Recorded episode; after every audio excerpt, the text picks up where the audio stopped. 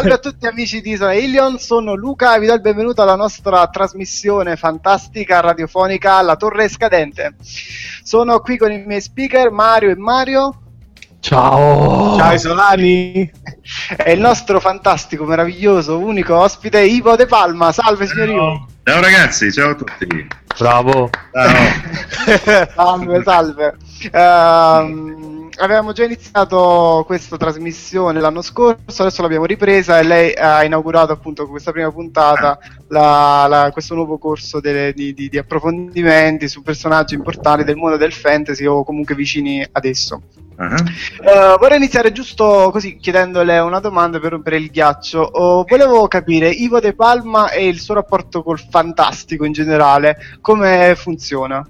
Ma Come il, mio rapporto, il mio rapporto col fantastico è strettamente legato al mio lavoro, nel senso che ho un rapporto col fantastico più di natura professionale che di natura così amatoriale, nel senso di appassionato, eccetera, eccetera. Tutto ciò che ha a che fare con il discorso fiction e quindi poi naturalmente anche quella più intrigante che sicuramente il fantasy rappresenta, eh, in qualche modo è materia un po' di, eh, di, di, di, studio, ma anche poi di prestazione artistica per quanto riguarda eh, il mio mestiere, insomma, il mio essere un attore vocale da un po' di tempo.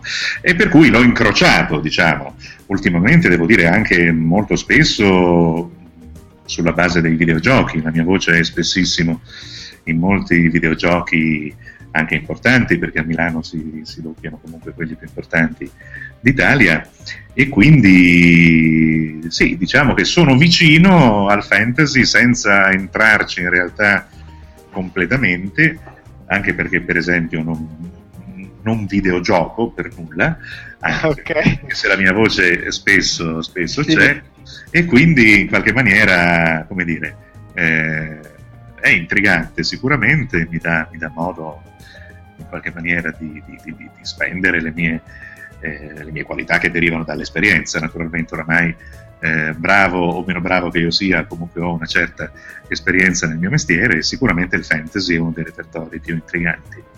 Certo, quindi a livello lavorativo le avvicino, poi personalmente qualcosa le piace, qualcosa no, insomma. Mm, eh, infatti, infatti. Ok, Beh, io, io volevo chiederle io, uh, lei ha doppiato una miriade di, di, di personaggi infiniti. Da... Li sapete più voi che, che io. sì, di solito sì. Alcuni li ho rimossi, sicuramente ogni tanto qualcuno mi posta su Facebook delle cose che, che io, io, stesso vado a vedere poi su, su Wikipedia se, se, è vero. Sono, che se è vero. O no, perché insomma non me le ricordo più. Ok, sono davvero tanti, sono davvero un'infinità. Sì. E io volevo chiederle il personaggio che, che, lei ricorda che l'ha fatta crescere di più professionalmente. Eh, la risposta è fin troppo facile, nel senso che, guarda caso, Pegasus è arrivato in un momento in cui avevo bisogno di un personaggio di quel genere, insomma, per fare un un salto di qualità di un certo tipo. E devo dire che ricordo l'esperienza con molto piacere, proprio agli inizi anche, in quanto eh, fu un, bel modo per approfondire anche il, il, rapporto col direttore di doppiaggio di allora, che ebbe sempre diciamo, un atteggiamento di grande fiducia nelle mie capacità e infatti mi affidò quel personaggio senza mai pentirsene, insomma senza mai cambiare idea mentre altri personaggi ebbero magari all'inizio più di una voce, eccetera, eccetera, sulla scelta mia su, su Pegasus, insomma, non ebbe mai a pentirsi. Quindi, in qualche maniera, eh, ricordo questo personaggio in particolare come quello che non solo mi ha, fatto, mi ha, fatto, crescere, ma insomma, poi mi ha dato anche una certa notorietà che peraltro dura tuttora e quindi in qualche maniera non posso, diciamo, eh, così snobbarlo, ecco, sarebbe, certo. sarebbe, ingiusto. In più parliamo di una serie che fu effettivamente eh, abbastanza lunga eh, e che tra l'altro si spalmò in quel periodo in almeno due anni di lavorazione perché arrivavano eh, ogni tot tempo arrivava un pezzetto della serie, questo è uno dei motivi per cui poi in televisione arrivavano sempre fino a un certo punto e poi ricominciavano da capo perché non avevano ancora diciamo, la, il seguito sostanzialmente. E quindi in qualche maniera fu un'esperienza che eh, comunque si stese, parlo della serie classica, quindi dei 114 episodi, si stese poi in due annetti e quindi in qualche maniera potevi vivermela bene. Ecco. Certo. Non fu, non fu una toccata e fuga, diciamo. Ecco. Insomma, sì. E, mentre un, un, personaggio invece che ha detestato davvero di, di doppiare, che è stato. Ma con l'odio. Ma po- poverino, nel senso che adesso eh, ehm, voglio dire, cominciano a farmi un po' pena questi personaggi che, di, di cui io sempre denuncio questa, questo scarso affetto, perché appunto sembra che ce l'abbia con loro, in realtà non è la prima volta che mi viene fatta questa domanda naturalmente, eh, però diciamo tra i personaggi molto grossi, adesso non dico che lo detesto, eh, perché assolutamente no, però visto che parlava pochino alla fine, eh, il buon Rokawa di Slam Dunk certo non ha potuto entrarmi proprio dentro insomma nel, nel, nel nell'affetto più profondo. E, ehm, ne parlava effettivamente pochino. È vero che aveva degli sguardi molto significativi, ma noi doppiatori non lavoriamo con gli sguardi, sì. lavoriamo con la voce, per cui con le battute. se il personaggio parla poco, diciamo, ci dà un po' meno soddisfazione.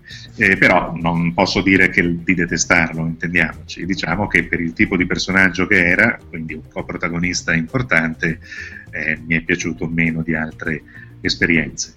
E invece quello che dico sempre che ho detestato fin dall'inizio, ma per fortuna si trattava solo di, una, di un turno e basta, insomma, compariva, non mi ricordo neanche più in che, in che produzione, forse si chiamava Cutie Honey, una cosa del genere. Comunque c'era un, un palestrato che si chiamava Schwarzenegger Taro, mica per niente infatti, muscolosissimo, eccetera, eccetera, e che diciamo non sentivo proprio, non, insomma, non, non me lo vedevo molto con la mia voce, intendiamoci, e quindi, come dire, lo guardai e lo doppiai probabilmente con, con molta antipatia dentro di me, diciamo.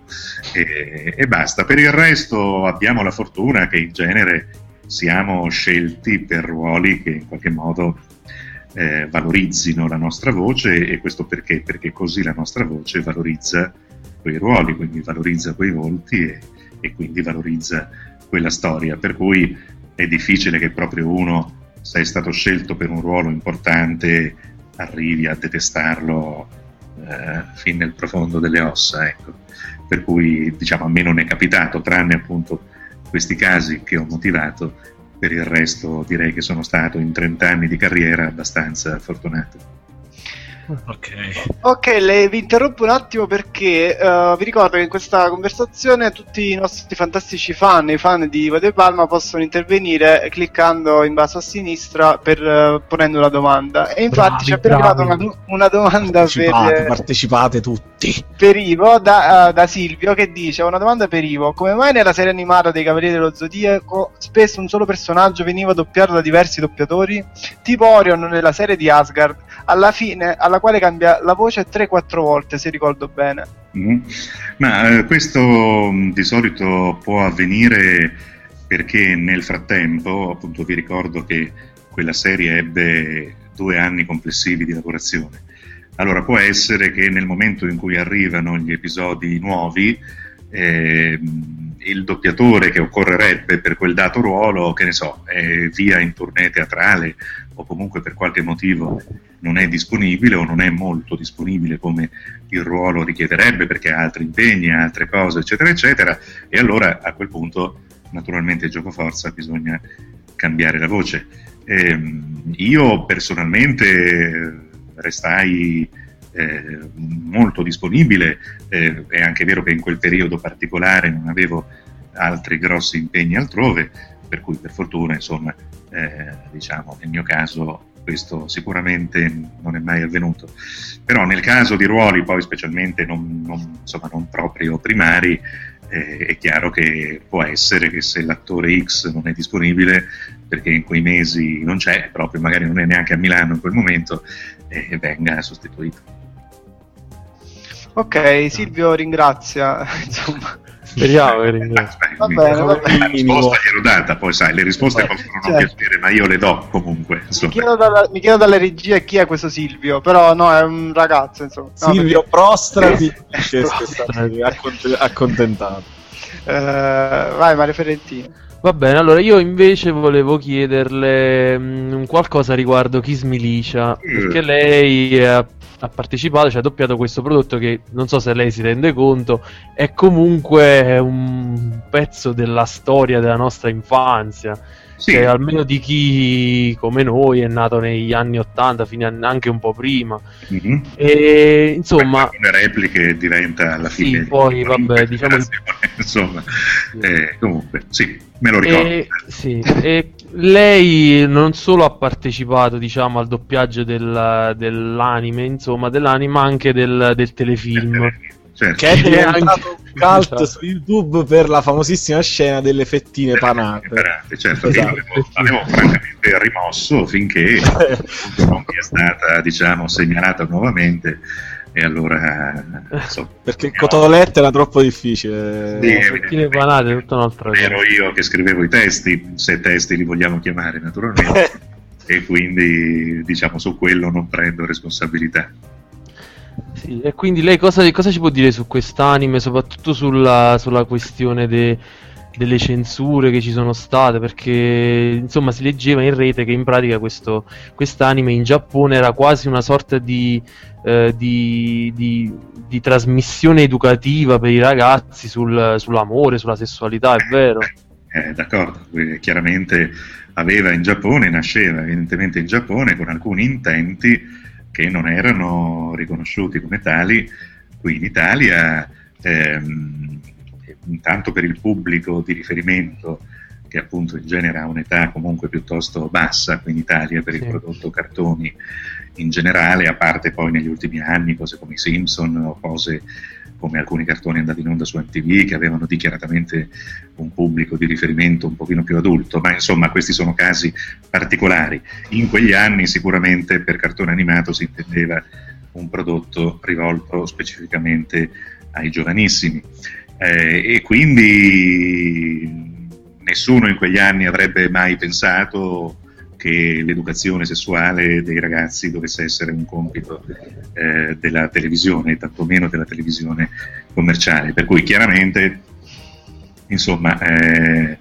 eh, evidentemente fu- furono operate eh, le dovute censure e quello era tra l'altro proprio il periodo in cui la responsabile eh, della fascia ragazzi di allora appunto eh, consolidava diciamo il suo ruolo per cui evidentemente diede proprio in quegli anni e per molti anni a venire alcune direttive ben precise eh, di eh, insomma, eh, formattazione del prodotto che arrivava dal Giappone eh, per le esigenze eh, locali. Eh, le emittenti pagano, diciamo, ovviamente per avere il diritto di sfruttare questi materiali in Italia e quindi in qualche maniera eh, si, si sentono in diritto anche eventualmente di operare tutti quegli aggiustamenti che eh, rendano il prodotto eh, adatto diciamo per il pubblico di riferimento. È ovvio che questo è molto discutibile per mille motivi naturalmente però ehm, sapete che insomma in Italia il passaggio televisivo è sempre molto critico. Negli anni successivi poi è stata perfino introdotta questa cosiddetta fascia protetta quindi vuol dire che quel, quel tipo di discorso è stato poi approfondito e sono stati presi provvedimenti che diciamo tendessero a escludere che da una certa ora a una certa altra ora eh, andassero in onda nei prodotti per ragazzi eh, immagini o eh, dialoghi diciamo troppo coloriti. Poi voi direte sì, però se poi c'è il telegiornale si vede di peggio, sì, però dovete capire che il telegiornale non è un prodotto che nasce rivolto direttamente ai giovanissimi. Quindi eh, si presuppone che in questi casi l'adulto sia sempre presente a fianco del più giovane. Invece il discorso dei prodotti destinati ai ragazzi più giovani implica il fatto che il genitore possa avere la libertà di lasciare da solo il minore a vedere quel prodotto. Ed è allora lì che scatta, diciamo, discutibile o meno, io adesso non sto prendendo le parti di nessuno, è quel, per quel motivo che scatta l'esigenza del genitore, attraverso le associazioni che ben conosciamo, di avere garantito che in quel momento in cui potrebbe decidere di lasciare da solo il figlio o la figlia di fronte al televisore non vi siano sorprese, diciamo, immagini sconvenienti o discorsi un po' allegrotti o comunque situazioni che hanno una logica eh, in Giappone rispetto al pubblico cui è rivolto quel, quel cartone, ma che eh, in Italia, diciamo, eh, potrebbero essere viste diversamente. Per cui questo è il problema. Mm, non è che le televisioni siano bacchettone. Eh, io non sono l'avvocato difensore di nessuna televisione, né sono pagato per essere qui da voi a raccontarvi queste cose, naturalmente. Non sono pagato da nessuno, sono qui per amicizia. Eh, però eh, va detto che le emittenti televisive devono difendere un, un investimento, perché acquistare i diritti di una serie eh, costa quello che noi spenderemmo per acquistare un appartamento piuttosto, mm, insomma, piuttosto grosso. E in più poi bisogna doppiarlo, quindi spendere ancora ulteriori soldi, bisogna promuoverlo, quindi spenderci sopra ulteriori soldi. A quel punto questo investimento deve rientrare naturalmente in termini di pubblicità connessa o di merchandising connesso a quel cartone animato.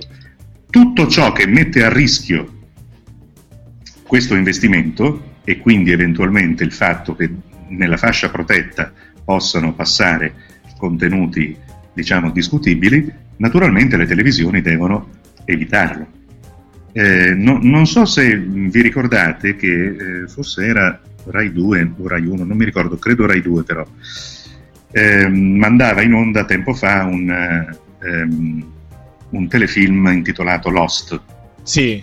Ecco, questo Lost, per decisione proprio, diciamo, autorevole, doveva cominciare al termine della fascia protetta, cioè non poteva andare in onda durante la fascia protetta, perché comunque evidentemente era in ogni caso considerato anche con un adulto da, da fianco, in ogni caso era considerato non adatto al, pubblico, ecco, al pubblico dei più giovani, quindi assolutamente non poteva andare in onda in fascia protetta. Eh, successe una sera che cominciò un minuto prima che la fascia protetta scadesse. Madonna. Quindi cominciò dentro, cominciò dentro la fascia protetta per un minuto. 10 ore. Eh, l'emittente, prese, l'emittente prese 100.000 euro di multa. 100.000, eh, non 100. 100.000 euro. Eh, quindi sappiate che questo è il discorso.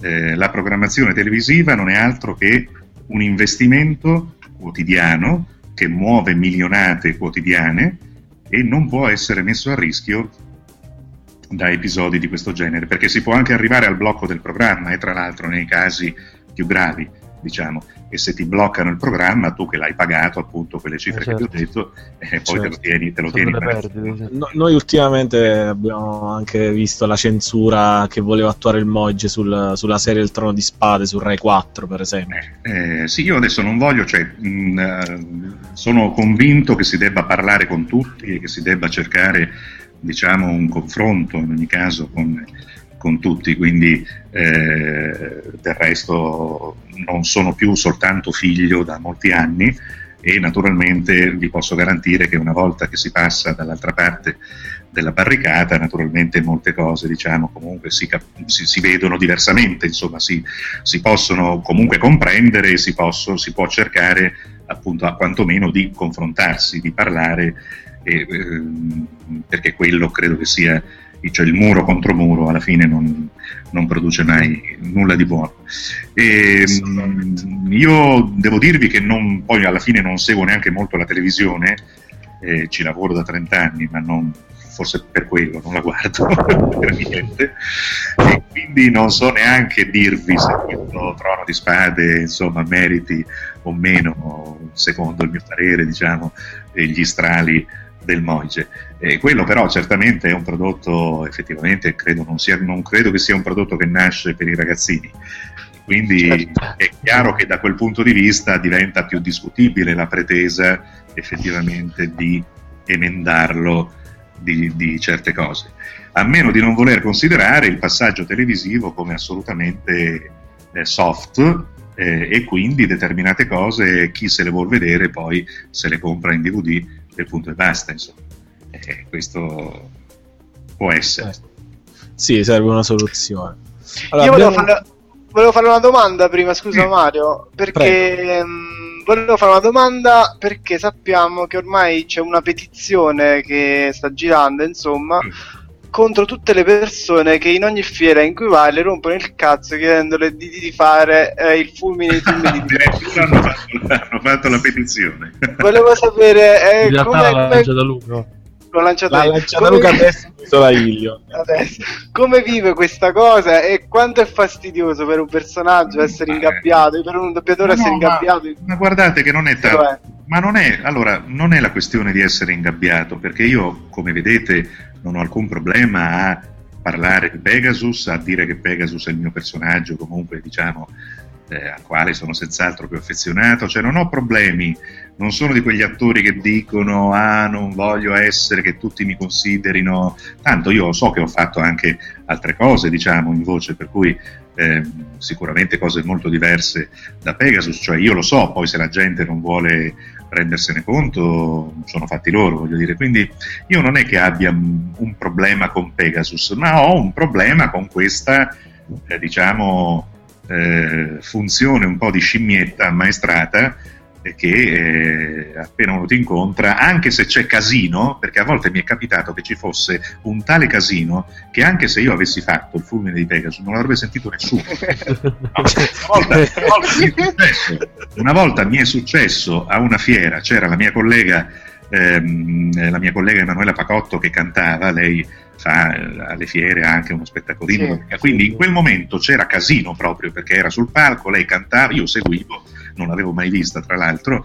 Eh, era la prima volta che la incrociavo alle fiere, quindi mi sono trattenuto lì a sentirla cantare, a vedere lo spettacolo. Si avvicinano due o tre ragazzotti e uno nel casino mi chiede se gli posso fare il fumo di pecora. Ma dico, ma sei facciatissimo. In, fa- in faccia lo volevo ma anche, se, ma anche se io te lo facessi, non si sentirebbe. Ecco, poi questa favoletta che io non lo faccio mai, comunque è falsa perché io lo faccio, ma solo nelle occasioni in cui sono amplificato Certo. E quindi nelle occasioni in cui questo fulmine di Pegasus più o meno potrebbe somigliare a quello che sentite effettivamente nei, nei DVD o comunque in televisione, eccetera, eccetera. Ma poi soprattutto eh, se sono amplificato lo faccio una volta sola che vale per tutti, non che chiunque mi incontra, io sono lì eh, come un box a fare il fulmine di no, eh, scusate ragazzi ma cioè, capisco appunto che determinate cose sono rimaste nell'immaginario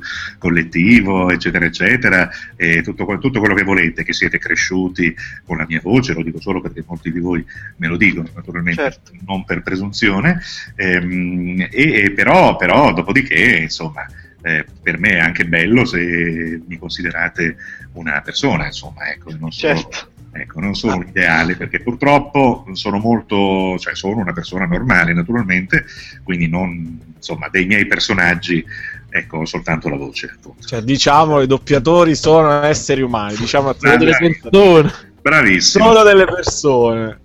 Sono molto peggiori dei personaggi buoni che fanno e molto migliori dei personaggi cattivi che fanno. Ecco. Perfetto.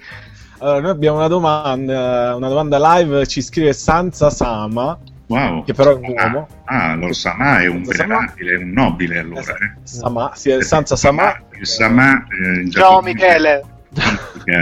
Perché ho raccomandato? Mm. Sì. Vai. Ci scrive Sansa Sama e ci chiede: Avrei una domanda da porre. Qual è la soddisfazione più grande nel fare il doppiatore? Mm.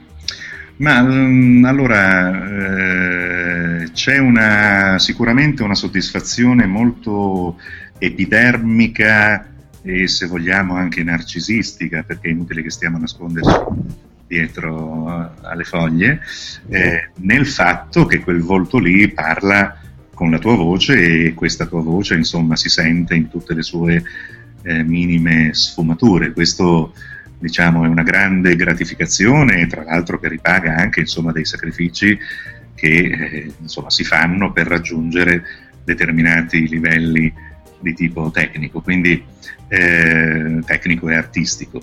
Per cui c'è proprio questo che infatti ci differenzia un pochino da altre tipologie di attori, i quali magari non sono altrettanto sensibili a tutto questo e le volte che provano a fare doppiaggio, al limite lo fanno anche, però se ne sentono un po' costretti, un po' condizionati, un po' troppo irregimentati e evidentemente non hanno appunto questa soddisfazione un po' epidermica all'idea, anche solo all'idea che quel, quel, volto parli con la loro voce e allora in qualche maniera insomma lo fanno sì magari però un po' malvolentieri insomma sicuramente come ripiego.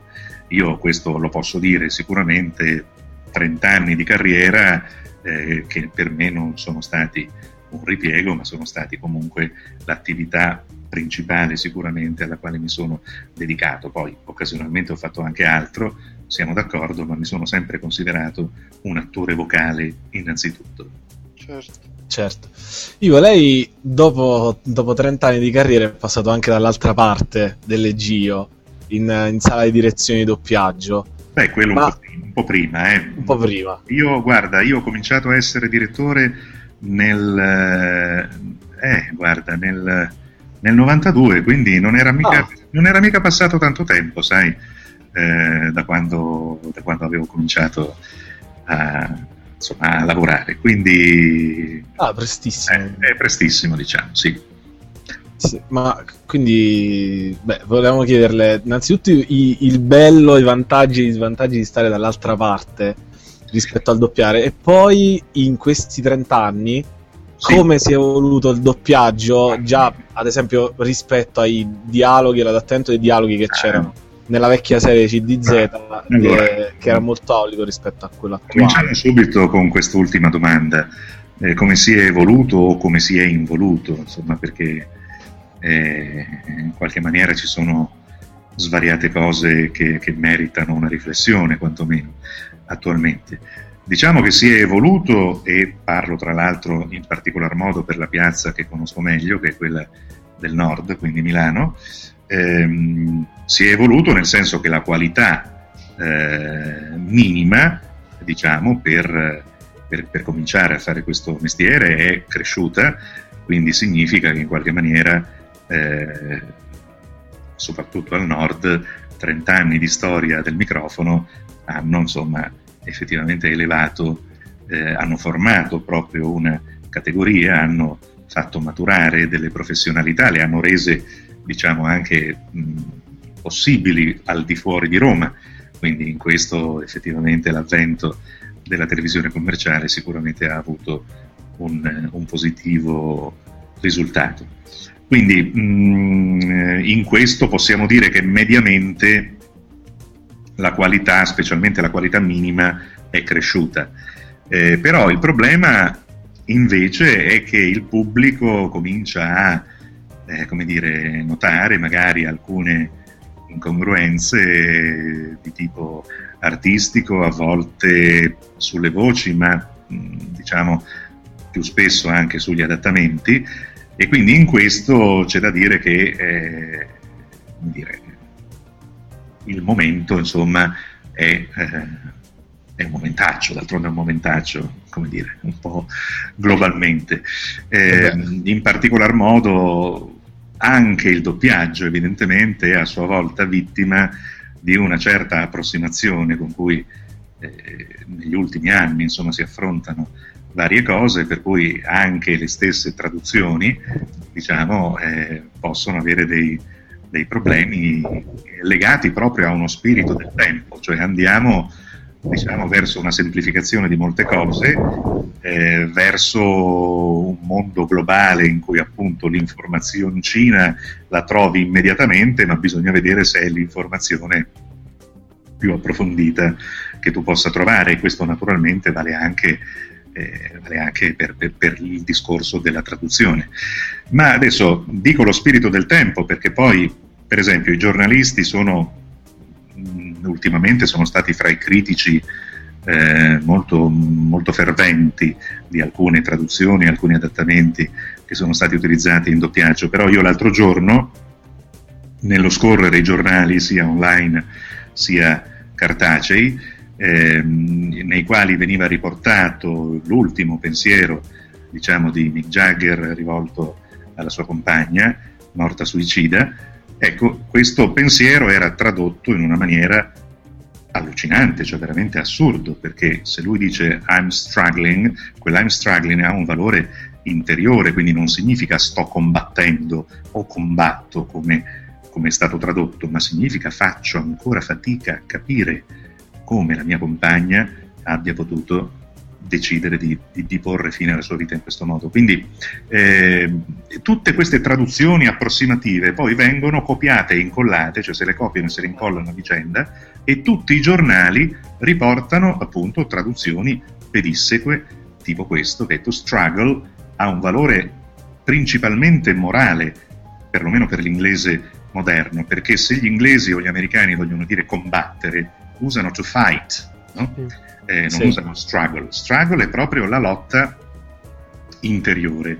Un altro esempio che vi posso fare, eh, nel quale se non stavo attento rischiavo di caderci anch'io, tra l'altro, è... Ehm, ho, tempo fa, questo sarà mesi fa, insomma, sei mesi fa, forse un anno fa, eh, ho letto su un giornale, eh, su, no, su alcuni giornali, la medesima intervista, il resoconto di intervista al cuoco televisivo più importante del mondo, che è Gordon Ramsay, Gordon Ramsay. Ehm, nel quale c'era scritto, appunto, lui dava, dava dei consigli, era una cosa molto easy, naturalmente molto...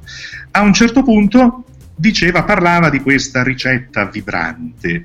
Allora io, eh, eh, visto che ho tradotto eh, come dialoghista, e questo non l'avete detto, ma da qualche anno sono anche dialoghista, eh, ho tradotto e adattato in italiano vari copioni eh, di Cucine da Incubo di, di Gordon Ramsay. Che so viene adattato per... a Milano. Sì, a Milano che viene doppiato a Milano, tra l'altro in due studi, per cui Hell's Kitchen ha una voce e invece Cucine da Incubo ha un'altra voce. Sì. Strani meccanismi, ma comunque così è. Lo lavoriamo a Milano in ogni caso. E io avevo tradotto alcune, eh, alcuni copioni appunto di Cucine da Incubo. Quindi lo so che gli, tra gli aggettivi preferiti di Gordon Ramsay c'è proprio vibrant, che però non, si, non puoi tradurre in italiano con vibrante, perché non significa niente una ricetta vibrante, no? Vibrant, no, no. In, in, in, italiano vibrant significa vivace, semplicemente, no? Vibrant è un vibratore, vibrant, scusatemi, ma non certo una ricetta, no? Quindi ecco, questo per dirvi che eh, eh, diciamo, è vero che ultimamente anche nell'adattamento dei dialoghi, anche di film importanti, ci sono stati svarioni di traduzione o di serie televisive importanti, però questo è tutto un trend che eh, purtroppo va a declinare eh, verso il basso eh, e che certo dal mio punto di vista occorrerebbe rimetterci in sesto, cioè quando si traduce, cioè tradurre è una, una competenza importante. Insomma. Certo, non bisogna appiattire le sfumature. Eh no, no, perché uno sta con te, ma tu strike, ma si metti combatto, sto combattendo per capire, ma cosa, che, che, diavolo è questa che, che traduzione è? Ma cosa stai dicendo? No?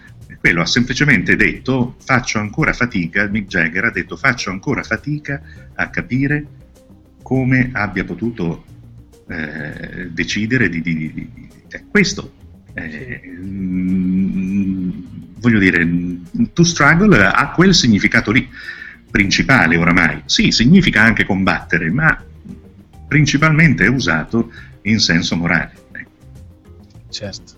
Meno male che la superficialità non esiste su Isola Ilio, quindi Mario Ferrentino Comunque, adesso parliamo un po' di social network. Lei, diciamo, è abbastanza attivo su Facebook, insomma, ah, ha un Sì, posso, posso premettere una cosa.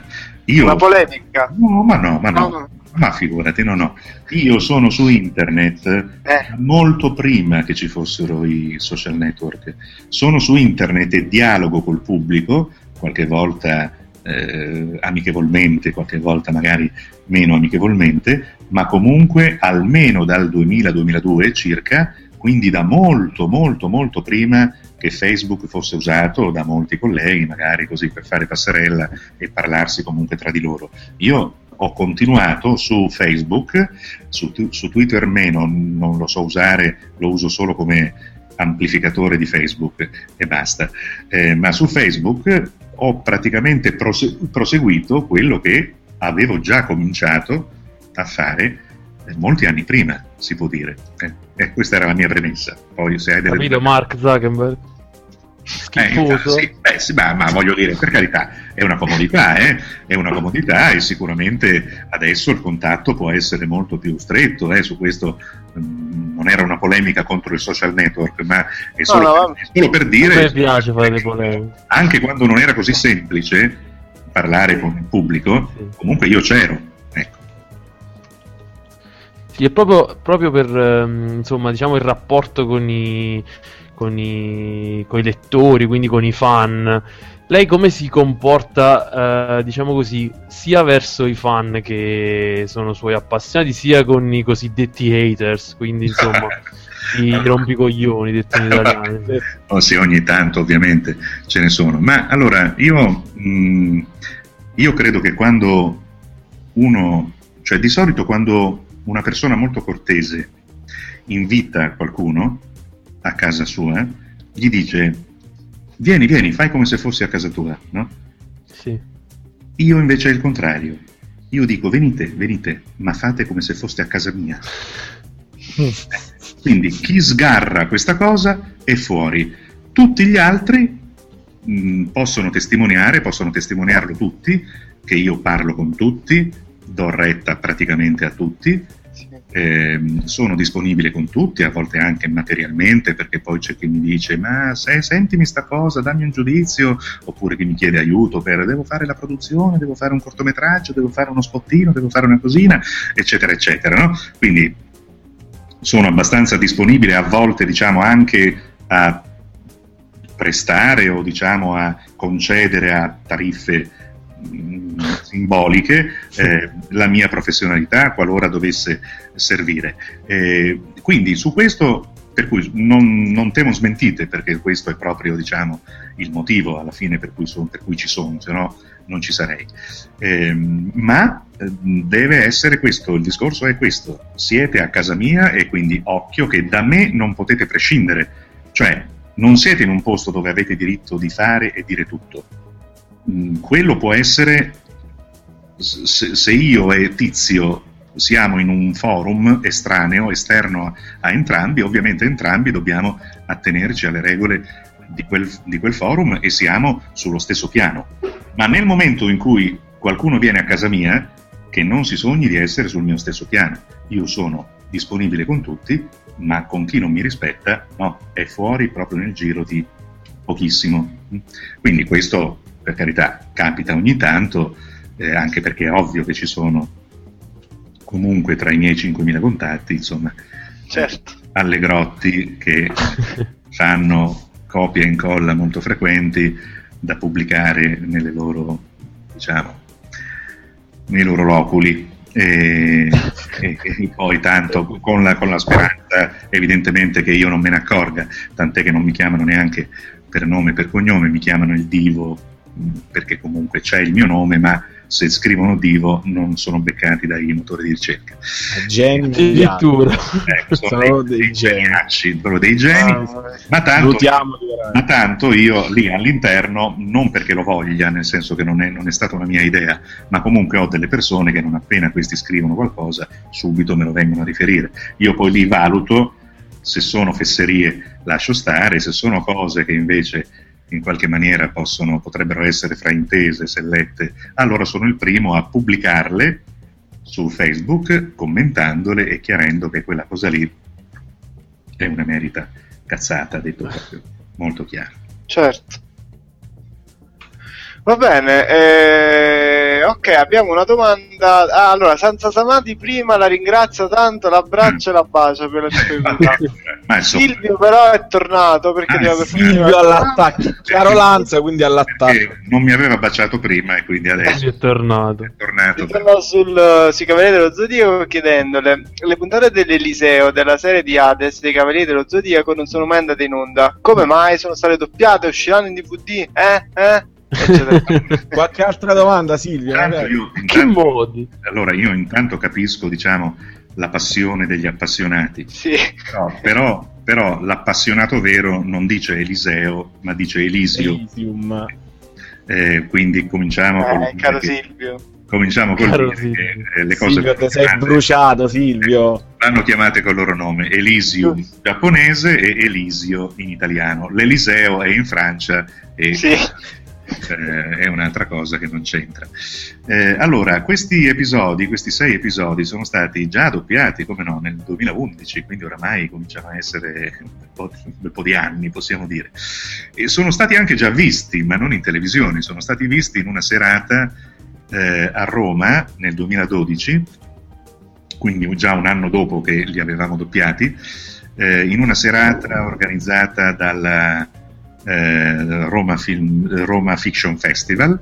E tutti e sei gli episodi in una saletta cinematografica sono stati proiettati alla presenza diciamo di un centinaio di persone tra cui comunque c'ero anch'io per cui era una cosa in ogni caso molto strana adesso al di là del giudizio che uno può avere su, su, su, su di me, sul mio impegno eh, o sul mio scarso impegno perché alcuni così pensano sui Cavalieri, eccetera, eccetera, ma al di là di quello, vedere i sei episodi dell'Elisio in anteprima nazionale in un cinema a Roma con il direttore di doppiaggio, nonché dialoghista e nonché voce del protagonista, credo che sia stata un'esperienza eh, bella. E devo dirvi, ragazzi, no, ma io devo dirvi, ragazzi, che è stata una bella esperienza anche per me voglio dire, no? perché anche per me, che sono tutte quelle cose che ho elencato prima, però essere in un cinema a Roma eh, nel corso di una importante manifestazione eh, di, di, settore, diciamo, settore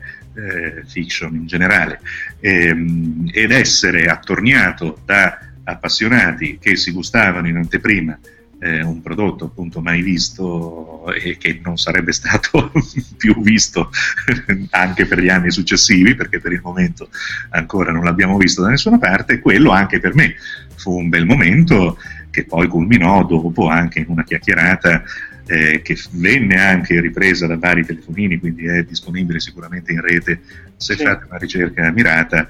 E, e boh, quindi eh, fu una, una, bella cosa. Perché non sia mai stato mandato in televisione? Ma ragazzi, questo non sta a me eh, saperlo nemmeno, in effetti non lo so, cioè quello che io so è che la fascia ragazzi di Canale 5 negli ultimi anni ha eh, subito una profonda ristrutturazione di Mediaset in generale, ho detto Canale 5 per dire Mediaset, ehm, tant'è che tutto è stato spostato, se non ricordo male, su Italia 2 sostanzialmente. No? Sì. Devo, devo, dirvi che anche per avere quegli episodi eh, da mandare al Roma Fiction Festival, l'organizzazione eh, ebbe qualche difficoltà perché non, all'interno di Mediaset non si capiva bene chi doveva dire sì sostanzialmente su, su questa cosa. No? Poi evidentemente insomma qualche santo ci mise la mano e la cosa, la cosa eh, si poté fare, insomma, quindi eh, ringrazio, anzi voglio ringraziare Mediaset eh, per, per, per aver permesso almeno quella, quell'evento. E, ehm, poi so che ultimamente Yamato Video però ha annunciato diciamo, la, il rilascio in DVD di tutta quanta la serie di Ade e quindi immagino proprio anche degli ultimi sei episodi, per cui in televisione credo sia difficile nell'immediato vederli, ma pare che in DVD informatevi ora presso il sito Yamato, il forum Yamato, la pagina Facebook di Yamato, ma eh, insomma dovrebbero, dovrebbe essere una cosa, Beh, non, una dico, non, dico, imminente, ma insomma eh, non dovrebbe mancare molto. Ecco. Eh, ecco io, ma a proposito degli ultimi episodi dell'Elisio, che sono animati, chi, chi li ha visti, appassionati, hanno visto che sono animati con i piedi, sono, sono penosi dal punto di vista dell'animazione. Beh, è, un, eh, è, un, buon motivo per apprezzare il doppiaggio. Diciamo. Esatto, esatto. Può valorizzare un doppiaggio fatto. Denunciamo Mario Venezia per queste affermazioni. Può, può valorizzare un'animazione che praticamente sono come dei, dei cartonati delle sagome che si muovono. Considerando, considerando soprattutto di che serie parliamo, e quindi di che affetto, con quale affetto viene seguita, eccetera, eccetera, certo che molti in qualche maniera eh, si consolano, se non altro, no? con il fatto che comunque possono sentire ancora eh, le voci storiche, almeno sui ruoli più importanti.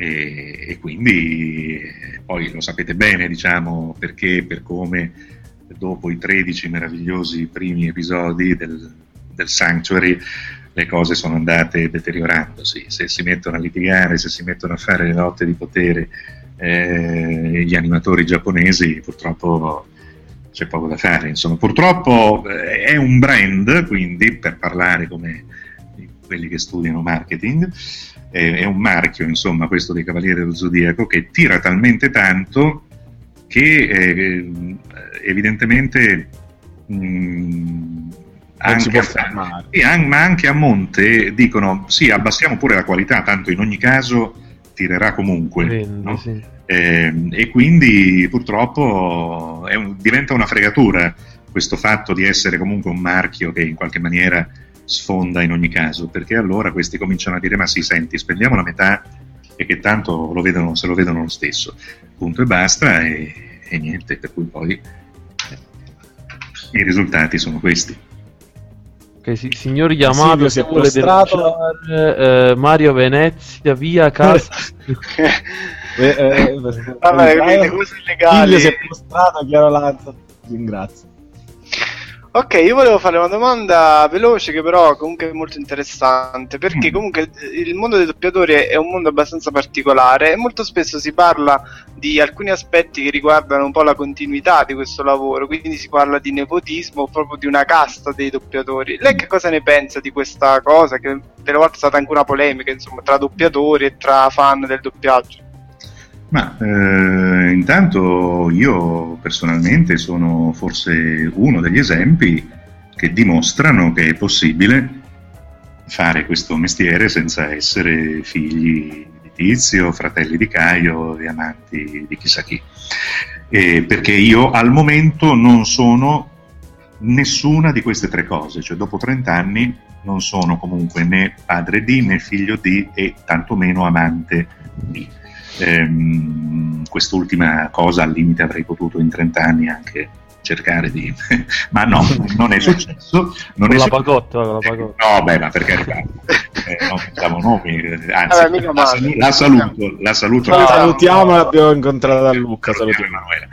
Eh, no, dico, in generale, eh, amante magari di qualcuno, qualcuna importante, eccetera, eccetera, no? No, ehm, eppure, insomma, la mia strada me la sono fatta, siamo d'accordo che ho cominciato in un momento particolare, in una piazza particolare, che aveva bisogno di voci come la mia, di gente che aveva la mia età proprio in quel momento lì, cioè ho avuto, se vogliamo, una serie di eh, facilitazioni date dal momento storico in cui mi sono trovato a intraprendere la mia carriera. Però attenzione ragazzi, è anche vero che all'epoca per noi i direttori di doppiaggio erano appunto delle dei semidei dell'Olimpo, dell'Elisio, ecco se vogliamo.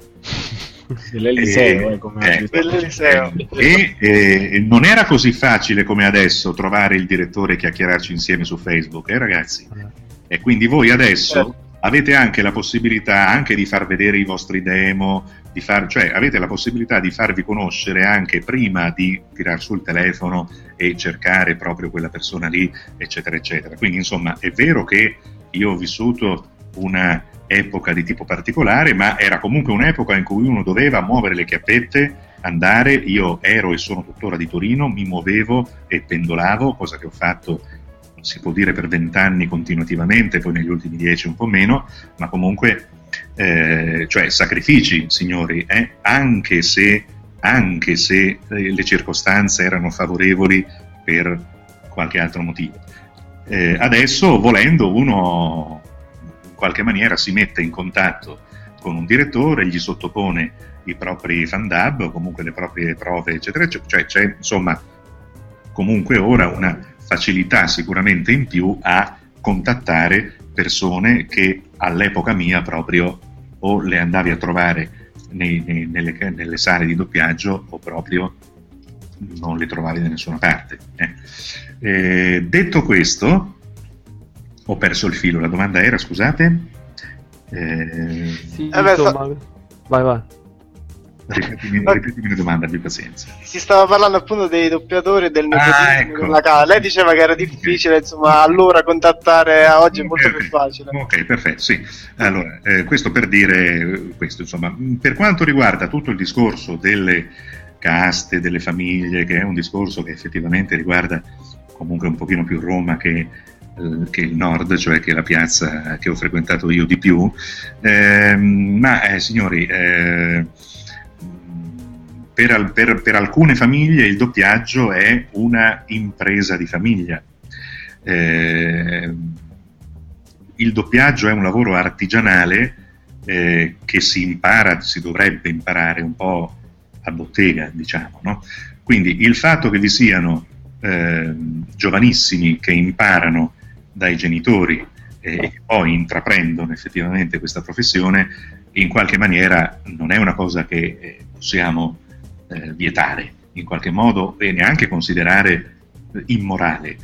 Perché voglio dire, se andiamo a vedere una mostra e vediamo i Bruegel, eh, quanti erano? erano? Ce n'era uno, poi c'era il figlio, poi c'era il nipote e, e poi, capito, i Bruegel furono una dinastia della pittura ehm, eh, importante e in cui tra l'altro i posteri, cioè i Bruegel che arrivarono dopo, furono anche più bravi del Bruegel iniziale. No? Quindi eh, non possiamo vietarla questa cosa, non possiamo considerare eh, diciamo, eh, non possibile, immorale il fatto che venga trasmessa questa professione che è altamente specializzata, esattamente come la pittura, esattamente come eh, la scultura, soltanto che qui a venire scolpite e dipinte sono le intonazioni, sono le emozioni che bisogna imparare a farlo e naturalmente chi impara da piccolo, chi ha la fortuna di imparare da piccolo, vogliamo vietarglielo?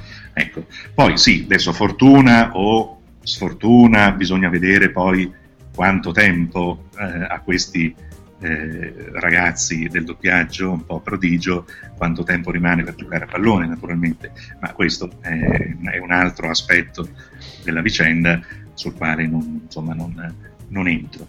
Eh, I miei due figli, per esempio, al momento mh, non manifestano particolare amore per il microfono, né io, quindi pertanto sono lì a insistere perché necessariamente seguano le mie orme. Io ho avuto la fortuna di fare il lavoro che volevo fare e quindi desidero, perché so bene quanto è bello, eh, fare il lavoro, qualunque sia questo lavoro, il lavoro che vuoi fare, e quindi desidero che anche loro scelgano la via diciamo, che eh, preferiscono. Naturalmente dovesse poi essere la mia, sarò ben felice di trasmettere loro quello che, che so fare. E, ehm, quindi tenderei a eh, ridimensionare un pochino tutto quanto il discorso, poi eh, posso concordare sul fatto, sullo slogan che si è sentito negli ultimi tempi, che dice meno cognomi e più talenti, no? proprio diciamo in aperta eh, polemica verso, eh, insomma, sostanzialmente verso le famiglie del doppiaggio. Però eh, se poi esce l'ultimo Tarantino e ci mettiamo soltanto i principianti a doppiarlo, io sono sicuro che vi incazzate tutti come delle iene. Eh. Quindi, quindi, attenzione, insomma, occhio, eh, perché comunque è un mestiere che per regalare per davvero quelle emozioni lì ha bisogno di gente ad alti, a questi livelli qui diciamo, ha bisogno di gente realmente preparata. Ecco. Capito. Ok, adesso io le faccio una domanda che ho cercato in lungo e in largo, anche rompendo i coglioni a tanti altri doppiatori che purtroppo Ah, cioè non hanno saputo dare. praticamente che abbiamo Eh, nessuno, molti non mi hanno saputo dare una risposta. Ma non ti hanno lei saputo che- o non ti hanno voluto dare? No, non mi hanno saputo, non mi hanno saputo dare una risposta. Eh. Invece lei che eh, si è occupato comunque di doppiaggio di videogiochi, forse mi può dare più una risposta eh, su questa questione. Allora, ehm, la cosa che riguarda in pratica il doppiaggio appunto dei videogiochi Mm. e eh, il fatto che il doppiatore non abbia effettivamente come eh, con un film o una serie tv effettivamente la scena davanti da doppiare ma soltanto una traccia audio originale su cui poi ridoppiare Questo, questo diciamo quasi mai, con alcune lodevoli eccezioni, però. eh. ok Per esempio, Quindi- un'ultima bella cosa che io ho fatto nei videogiochi, che è Beyond, non so se lo conoscete, Sì. è quello Sì. in cui il protagonista maschile ha il volto di Willem Dafoe. Willem Dafoe. Allora, io eh, ho avuto la fortuna e anche, devo dirvi, la profonda emozione, diciamo, di eh, doppiare quel videogioco sul volto di Defoe in persona, eh, che faceva, faceva quelle scene e eh, aveva, eh, aveva in il volto tutti gli elettrodi della, Sì, sì. della videocamera che riprende proprio le, le fattezze del volto in maniera tale che poi l'animazione possa seguire diciamo, la mimica del- dell'attore di cui il personaggio animato deve avere più o meno il volto. E quindi io tutte quelle scene lì le ho potute doppiare proprio doppiando in persona Willem Dafoe. Quindi eh, ve lo dico perché ogni tanto, e per fortuna in quel gioco che era molto importante, eh, abbiamo una possibilità che per il resto, confermo, invece non ci è data, per cui per altri videogiochi anche molto importanti, eh, invece non, non abbiamo la possibilità di vedere il video. Sì, e questa cosa non, insomma, non lei che appunto ha tanta esperienza e quindi magari eh, tenta di appunto di dare la ma- maggiore qualità possibile al suo lavoro e quindi a questi doppiaggi, non pensa che sia comunque deleterio proprio per il per, per il per colui che fa il doppiatore, una cosa del genere. Adesso noi dobbiamo lavorare, cioè lavoriamo nelle condizioni date, sappiamo da molto tempo che i videogiochi mediamente si lavorano in queste condizioni, eh, il risultato finale, perlomeno nel- delle cose alle quali mediamente partecipo io, che quindi sono quelle alle quali comunque partecipano altri validi colleghi, ehm, la qualità media di queste cose comunque è soddisfacente in genere per il pubblico, cioè a me non è mai stato detto guarda, gran bella voce, sì sì, però lì proprio si vedeva che proprio andavate a, a muzzo, no? Eh, quindi in qualche maniera la nostra esperienza eh, riesce diciamo a supplire, non dico al 100%, ma a, a quel 70-75% che comunque evidentemente è sufficiente, eh, sulla base di che cosa? Sulla base del sentire soltanto come la voce originale dice quelle cose, ci viene detto che cosa è stato detto prima e che, eh, in modo tale che possiamo agganciare quell'intonazione perché poi è tutto parcellizzato. L'ulteriore difficoltà è che ogni battuta viene registrata a sé stante, non c'è una scena, eh, se non è appunto uno di quei rari casi dove vediamo il filmato. Non c'è una scena, quindi non sentiamo neanche quello che viene detto prima, ci viene detto. Chi è di là che dirige ci dice guarda qui tizio ti dice questo, quindi tu gli rispondi più o meno così o più o meno cosà. Per cui mm, eh, non, è, non, è, bellissimo, eh, intendiamoci, lavorare in questo modo eh, e sicuramente chiunque di noi che fa questo mestiere predilige e preferisce lavorare nel modo tradizionale, quindi vedendo il filmato, eh, perché il nostro è un lavoro di assecondamento di quanto succede eh, nel video, quindi dobbiamo cioè, vederlo, è importante effettivamente, però evidentemente in qualche maniera poi con l'esperienza anche oramai di molti anni, eh, riusciamo a supplire eh, dignitosamente. Ecco, se siamo questi nomi qui, voglio dire, poi mi, mi potrete dire che vi sono doppiaggi di videogiochi eh, francamente allucinanti, però è difficile che ci, ci, siano i nostri nomi in mezzo. Va bene. Eh, a proposito, salutiamo Jonathan. Ah, meno male. Bene, salutiamo il nostro amico Jonathan della redazione che stravede per Claudio Moneta. Eh, e... Claudio è un altro, un altro, spessissimo utilizzato nei videogiochi, eh, oltre che nel doppiaggio normale ovviamente. E quindi eh, cioè, quando c'è questa qualità, quando ci sono colleghi così, in qualche modo un risultato diciamo degno de- dell'ascolto e del videogioco, insomma, eh, lo portiamo a casa. Io, io, volevo chiederle, Ivo, eh, noi in qualche intervista con, con, qualche suo collega abbiamo cercato di aprire un po' una polemica perché noi... Mm, siete degli sfrugoli, volete sfrugoliare. Sì, sì, ah, sì, noi vogliamo, un po' ci sguazziamo nelle polemiche. E, e, possiamo fare il nome di questo collega, lo possiamo fare? Facciamolo. Perché non lo dobbiamo fare? Sì facciamo, facciamo. Era con Davide Perino, che noi salutiamo, che, che diciamo fa parte di quella schiera di doppiatori che fanno, diciamo, doppiano sia a Milano che a Roma. Mm. E abbiamo cercato di sfrugolarlo un po', però non ha colto, non ha, non ha boccato. Ora, noi, noi vogliamo chiederle, ma tra la scuola di Milano, di doppiaggio di Milano, e quella di Roma, mm. insomma, perché, cioè, quale è migliore e, e, perché uno dovrebbe prediligerne una o l'altra? Insomma, cosa, cosa c'è di diverso tra tutte e due? Quella è più magica.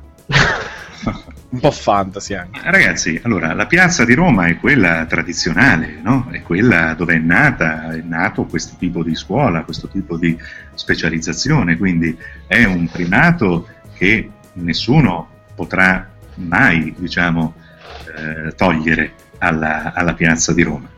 Però vi invito anche a eh, riflettere su questo dato, cioè quanti dei colleghi che ehm, lavorano principalmente sulla piazza di Roma sono effettivamente di Roma? Ecco, questo, visto, che, visto, che molti, visto che molti in realtà non sono di Roma, ma sono andati a stare a Roma, perché a Roma comunque c'erano più possibilità, evidentemente, specialmente poi se parliamo del doppiaggio cinematografico che altrove eh, praticamente non si fa o si fa pochissimo. Allora è chiaro che voi capite che non è che, non è che l'acqua di Roma rende la voce più bella o il caffè di Roma rende la voce più bella, no? È che eh, Roma, per la tradizione che ha, ehm, e quindi per il mercato anche che ha, eccetera, eccetera, attira anche effettivamente i migliori eh, dalle altre parti del, del, della, del, dell'Italia, da qualsiasi altra parte d'Italia. Oltre a Roma, sapete bene che esiste almeno un'altra grossa realtà, che è quella di Milano, che però dobbiamo mettere anche qui, cioè dobbiamo capirci. Eh, è nata in un certo modo, appunto, e io ne sono stato comunque mio malgrado, nel senso eh, sono stato fortunato insomma, a essere tra i pionieri, se vogliamo, o la generazione appena successiva a quella dei, dei primissimi pionieri, ehm, e in 30 anni di eh, attività ha comunque eh, eh, accresciuto di molto la propria qualità, tant'è vero che anche alcuni e molti di noi o vanno o sono andati a trasferirsi a Roma o pendolano tra Milano e Roma molto spesso e a un livello diciamo medio, per non parlare medio-alto, sono esattamente i colleghi di Roma. Lasciamo stare i divi del doppiaggio, che è ancora un discorso particolare, insomma, eh, che in questo momento non mi interessa, ma a un livello medio e possibilmente medio-alto, anche Milano ha le sue eccellenze, uno, uno di questi lo avete citato prima, per esempio, e, eh, e quindi se vanno a lavorare a Roma per qualche motivo sono a livello degli altri. Quindi non dovrebbe esserci in realtà più oramai mh, motivo di mh, accreditare l'idea di una rivalità tra queste due piazze, che invece molto spesso adesso presentano i propri migliori diciamo, campioni in alcune produzioni. Per cui eh, l'intercambiabilità delle voci tra le piazze adesso è una realtà diciamo ancora più eh, venuta in auge eh, capita spesso e sono tutte signore voci che stanno alla pari l'una dell'altra. Poi, chiaramente, se mi parlate dei nomi proprio eccellenti, d'accordo, eh, su quelli alzo le mani, sono signori, signore voci con una signora storia, eh, nate la maggioranza certamente in quel contesto romano che è quello più anziano da questo punto di vista e che ha anche però, attenzione, ha anche eh, tutto ciò che ruota attorno alle voci che è preparato per valorizzarle specialmente per il cinema, no? quindi le sale di un certo modo, il mix fatto in un certo modo, perché è chiaro che se tu mixi cinema per 60 anni, 70, per un secolo, mixi cinema, eh beh, eh, naturalmente hai eh, eh, un modo per trattare le voci tale per cui se le stesse voci sono trattate altrove, vabbè, più o meno sono, se invece sono trattate lì, eh, senti le voci del cinema. Capito? Quindi, insomma, non è solo un discorso voci, anzi, se vogliamo, quello proprio eh, se state a chiedere la carta d'identità a tutti i colleghi che trovate sui film di Roma, nel cast doppiaggio dei film di Roma, una parte sono di Roma, ma una buona parte no, quindi non è quello. Eh, è che un certo modo di lavorare, indubbiamente, eh, è chiaro, i direttori più abituati a lavorare per il cinema, perché naturalmente anche quello crea con il tempo esperienza e know-how, è ovvio che determinati prodotti, diciamo, ci aspettiamo che abbiano quel tipo di qualità che in quella piazza è sicuro che venga ottenuta. Ma dopodiché, diciamo, Milano ha fatto suo, la sua onorata avanzata verso una qualità eh, di, di artistica, diciamo, media o medio-alta, che adesso è riconosciuta è riconosciuta anche dai direttori di Roma perché altrimenti non utilizzerebbero le voci dei colleghi che si presentano da Milano, no? E invece lo fanno. Eh, quindi significa che anche loro riconoscono implicitamente, magari non ve lo direbbero mai qui in intervista, però, però riconoscono implicitamente che alcune voci, alcune individualità vocali cresciute a Milano possono stare allo stesso livello almeno di un medio, medio-alto doppiatore di Roma. Va bene, quindi invece che una polemica... Si può doppiare di Paddington a Daniele Giuliani, capito? Eh, un saluto. Ciao eh, Daniele. Quindi sono due, due, realtà importanti, cioè, invece di vederle appunto come in polemica, sono ma due no, fine interessanti. No, no, ma, ecco, ma piace tanto, ma ragazzi, quando, quando io avevo eh, eh, dieci anni, forma neanche, e voi forse non eravate neanche nati, eh, piaceva molto alla gente vedere che i Beatles e, e, i Rolling Stones erano nemici. E invece questi andavano alle stesse feste, si divertivano come matti, perché tanto sapevano benissimo che quello che poi succedeva eh, era eh, tutto marketing, cioè i bravi ragazzi contro i, i ragazzacci, eh, ma in realtà alla fine erano grandi amiconi, voglio dire, no? Per cui a me quando capita di incontrare dei colleghi di Roma alle fiere, dove vado spesso appunto, alle fiere del fumetto, sono tutti, devo dire, sono stati tutti molto molto molto affettuosi con me. Magari non mi conoscevano personalmente, però eh, se erano lì per motivi legati ai cartoni, comunque sapevano che insomma quali personaggi avevano doppiato, eccetera, eccetera, per cui se non altro di nome, un po' alla lontana, mi conoscevano e sono stato tra- trattato e quindi li ho conseguentemente tutti trattati con molto affetto e con molta simpatia, compreso tra l'altro lo stesso Davide Perino che ho incontrato al Planet Comics ultimo a Villafranca di Verona eh, in dicembre. No?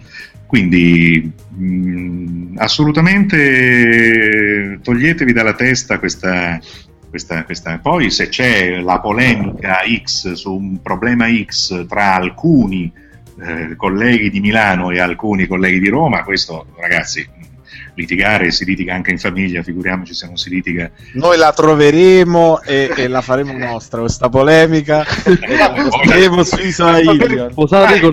Ma è strano che non me ne abbiate ancora parlato, ma nomino questa polemica, però insomma ce n'è stata una abbastanza tosta eh, proprio recentemente. Però visto che ti è sfuggita, benissimo.